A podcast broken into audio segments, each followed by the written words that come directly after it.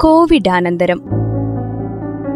ചിന്തകൾ പങ്കുവയ്ക്കുന്നത് പ്രൊഫസർ ഗോപിനാഥ് മുതുകാട്.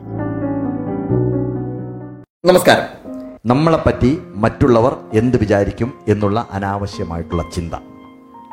ഇതാണ് ആദ്യം നമ്മൾ മാറ്റിവെക്കേണ്ടത്. മറ്റുള്ളവരുടെ കണ്ണിലൂടെ നമ്മളെ കാണാൻ വേണ്ടി ശ്രമിക്കരുത്. മറ്റുള്ളവർ എന്ത് നമ്മളെ പറ്റി ചിന്തിക്കുന്നു എന്ന് എപ്പോഴും ചിന്തിച്ചുകൊണ്ട് ജീവിക്കാൻ ശ്രമിച്ചാൽ നമുക്ക് ജീവിക്കാനുള്ള സമയം കിട്ടില്ല ഒന്ന് മനസ്സിലാക്കുക. രണ്ടാമത്തെ കാര്യം അനാവശ്യമായിട്ട് നമ്മുടെ ഉള്ളിലുണ്ടാവുന്ന ഭയം. ഈ ഭയത്തിനെ മാറ്റണം നിർബന്ധമായിട്ട് മാറ്റണം.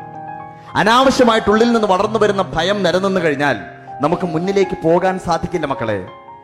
പാശ്ചാത്യ മനഃശാസ്ത്രജ്ഞനായിട്ടുള്ള വില്യം ജെയിംസ് പറഞ്ഞൊരു കാര്യമുണ്ട്. അരണ്ട വെളിച്ചത്തിൽ ഒരു കയറ് ചുരുണ്ട് കിടക്കുന്നത് കണ്ടാൽ നമ്മുടെ മനസ്സിനൊരു തോന്നലുണ്ടാവും അതൊരു പാമ്പാണ് അല്ലെ? ആ പാമ്പ് ആണ് എന്ന് തോന്നുന്ന നിമിഷം നമ്മൾ ഓടി അകലുകയാണെങ്കിൽ നമ്മുടെ ഉള്ളിൽ ഭയം വർദ്ധിക്കും. അതിന്റെ അർത്ഥം ഓടി അകലുമ്പോൾ കൂടുകയും അടുക്കുമ്പോൾ കുറയുകയും ചെയ്യുന്ന പ്രതിഭാസമാണ് ഭയം എന്നാണ് വില്യം ജെയ്സൺ പറഞ്ഞിരിക്കുന്നത്. ശ്രോതാക്കൾ കേട്ടത് കോവിഡ് കോവിഡാനന്തരം. ചിന്തകൾ പങ്കുവച്ചത് പ്രൊഫസർ ഗോപിനാഥ് മുതുകാട്.